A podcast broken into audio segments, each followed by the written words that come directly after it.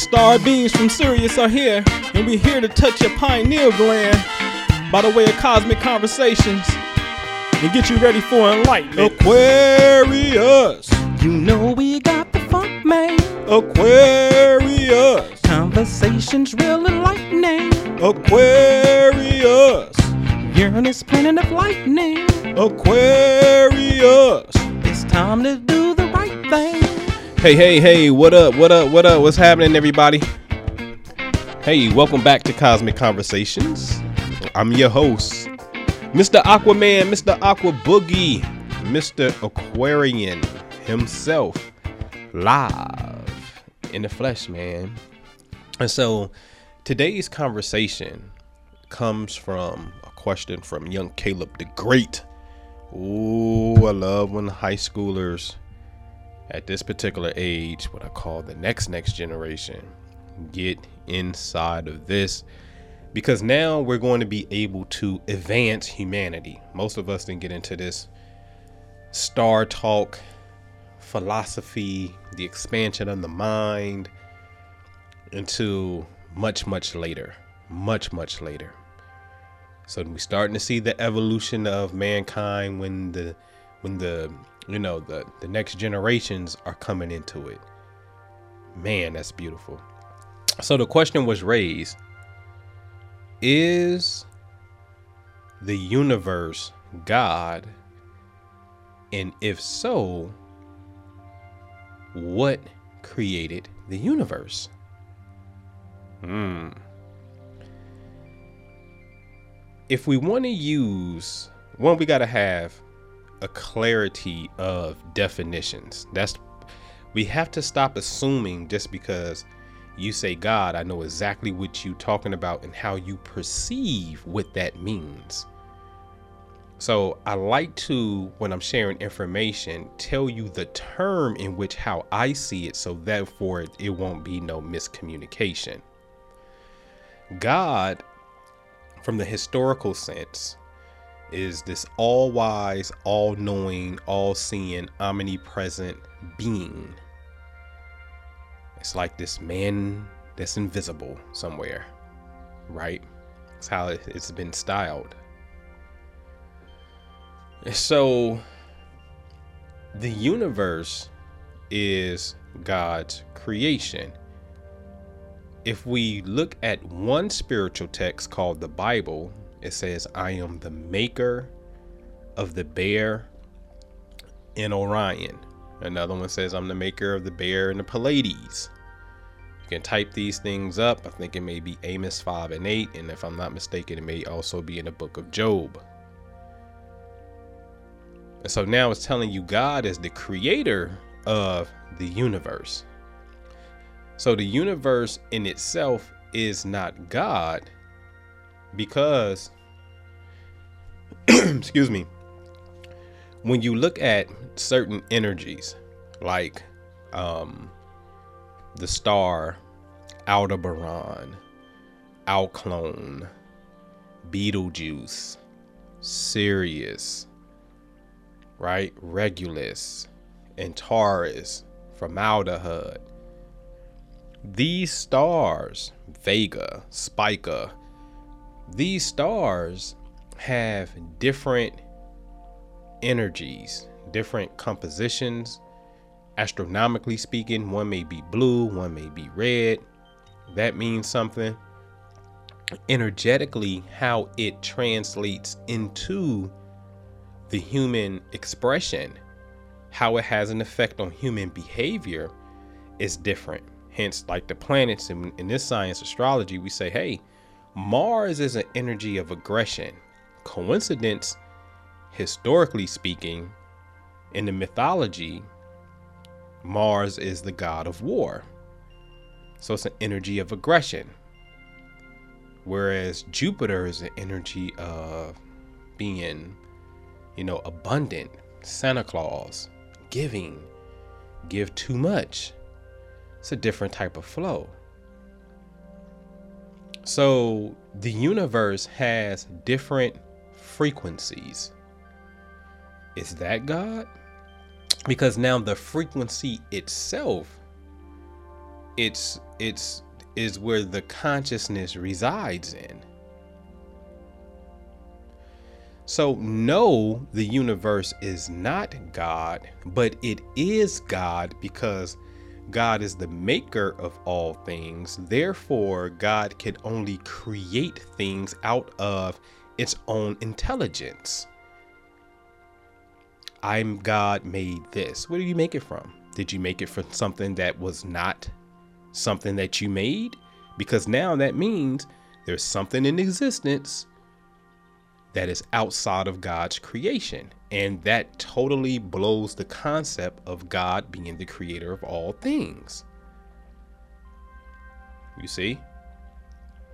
But then the universe is God because again, it's the maker of things, but it's not God because it's not necessarily the um who put the consciousness inside of the star to make it operate the way it's operating in a sense.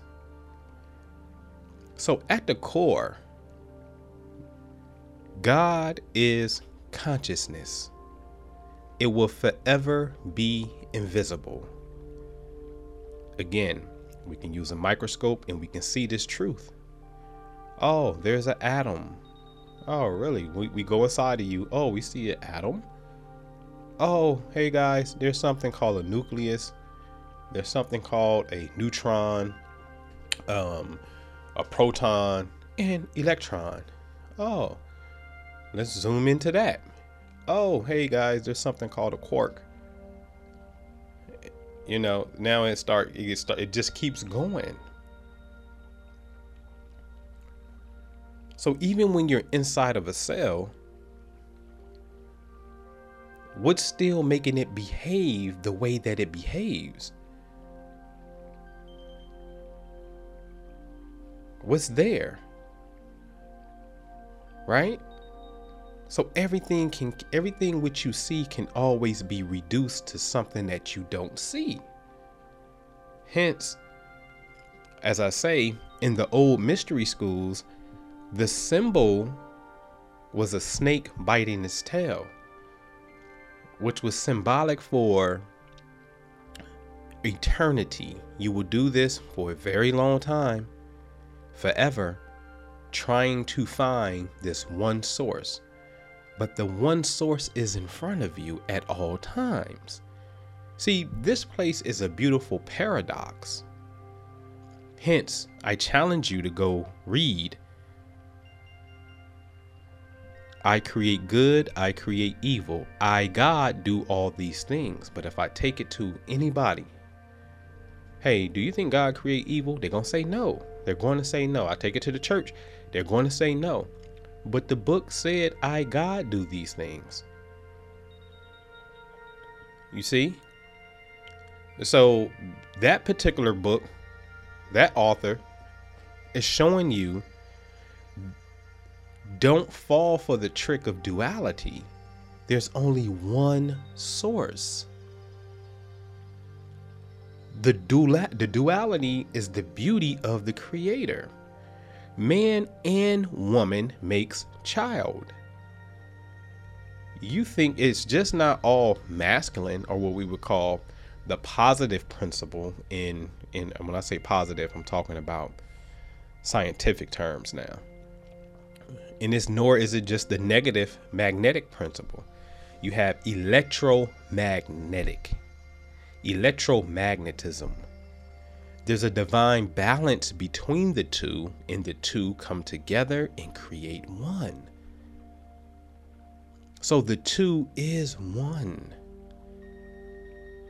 That's the mystery. So God is within light. All of the ancient schools talked about, I am the light of the world. I'm seeking the light. Light has always been symbolic for truth and wisdom. And did they not say Jesus is the light of the world? Excuse me. Right? But within light, the invisible light, you put it to a spectrum or a prism, and light shines through that prism, you start to see colors. Wow. So an invisible stream of light actually has dark colors inside of it. Darkness actually resides in the light.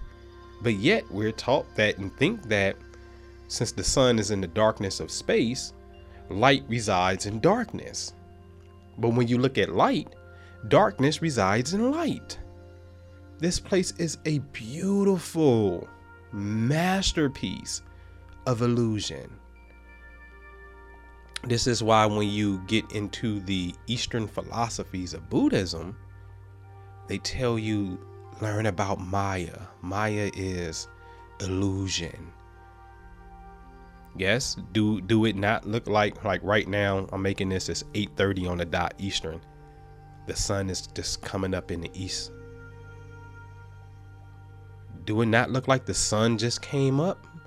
But how can the sun come up when the earth is rotating around it? The earth is actually spinning into the direction called the east, spinning into the direction of the sun. And then when the sun is in the south, your portion of the earth is starting to spin away from the sun, giving the illusion that the sun is now about to be in the west at sunset. But it looks like we're stationary and not moving, and the sun is doing the moving. So you're in the cosmic optical illusion anyway. That's just a fact. But what does it all mean? You have to get to the one absolute truth. And the one absolute truth is God has different manifestations. You can look at creation. But when you even, let's use the Bible as the base. In the beginning, God created the heavens and earth. In Hebrew, that's called Elohim. The word Elohim is used. Elohim is plural. And God said, Let us make man in our image. That's plural. And then after that, on day seven, they start giving you the story of creation as a recap and actually start telling you before the heavens and earth was formed, God made this and God made that. But it said Lord God. Now, this is the introduction because now here's the first time Lord comes, and this is Lord Jehovah or I'm sorry, Jehovah Elohim. God is Elohim, Lord is Jehovah. So when you get to day seven, you got a different attribute of God. See, in English, it's a disservice because it just keeps saying God, God, God, God, God. Or it may say Lord God, right? And you think it's the same thing, and it's not. Sometimes you just may have El, which means mighty God. In Islam, it's called the 99 attributes of Allah. We have Rahman, beneficent, Rahim, merciful. You got, you know, destructive. You, you got different attributes, right?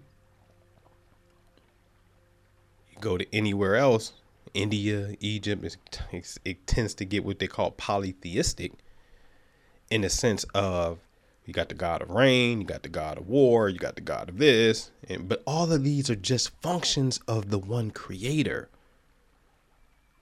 It's not saying that the god of war is the creator god. No, this is the God that the frequency, the force of consciousness that deals with this particular thing but it all makes the one. See, the beautiful thing about this science, Jesus, the 12 disciples, the sun traveling with the 12, the sun in the sky going with the 12 constellations. The beautiful thing is the 12 that make up a circle makes one because the circle is one. But within the circle, there's 12 different attributes. You call them 12 months, 12 zodiac signs. So the 12 makes up the one. And thus, when you truly understand it, you become Christ. Because it's about what's called Christ consciousness. Because the book says, Do you not know that Christ is in you? And then they say, well, Jesus was buried at Golgotha, meaning the place of the skull. It's something that's inside of your head, it's in your being, it's consciousness. There's something that clearly animates every living thing. You can call it spirit. Spirit is invisible. What, what is the physical substance of spirit? It hasn't been measured. Sort of like air. But air has been measured because you can say it's oxygen and it has eight electrons or whatever. Right? so again, you have to understand this beautiful contradiction because that is one. God is a rainbow. I know what you're thinking. But that energy, that light, that frequency, these different vibrations that make up one, which is known as the visible spectrum of light. Those six colors, it's not seven, those six make up the visible spectrum of light. That's um, that's some insight into God. Everything in creation is an aspect of the creator. We established that because if it's not, then I mean it exists outside of the creator and that, that, that trashes the concept of God. So then everything in creation is a mystery. It's like a blues clue. It's a mystery clue into the thinking of the invisible consciousness. Because now you need air, you need water, you need what was this call it? Subatomic things, subatomic elements to exist. And just because you find the subatomic thing, that thing too still has an invisible consciousness that makes it do what it do. So therefore God is intelligence or what we call consciousness. It just is. There's no such thing as nothing. Think about it. Do your brain work as in nothing? Like nothing? No, you're just stuck on something and it's not really worthy of talking about, so you say nothing. There's no such thing as nothing. I mean, absolutely no such thing as nothing. What's nothing? The moment that you describe what nothing is, that's something. There's no such thing as nothing. Is utter darkness nothing? Well, that's something. Nothing is darkness, right? So there's no such thing as nothing. Everything in creation is something, even down to invisible intelligence. That's something. And that's all that exists, is the all what we call the mind is the all. The very first thing to really start getting into this thing, get the Kybalion. K Y A B, what is it? I L I O N, Kybalion, something like that. Let me look it up real fast so I can give you the correct spelling. Get the Kybalion. It's free, right? K Y B A L I O N. Right? Kybalion and start understanding the principles of creation because now you start to get in the mind of God. That's where it's at. Be renewed in your mind. Hmm? Then what to say? Be renewed in your mind. Get into the mind of the Creator because God is consciousness. It is all pervading thought. It's all that exists. Okay. All right. So I'm to leave you guys with that, man. Subscribe, share with a friend, shoot me some content. Thanks for that question, Caleb the Great. I really love that question. Keep them coming, please. Please keep them coming because it feeds my soul. All right. So hit me up, guys. Noble Anpu at Gmail. That's N O B L E A N as in Nancy, P as in Paul, U as an umbrella at Gmail. Peace.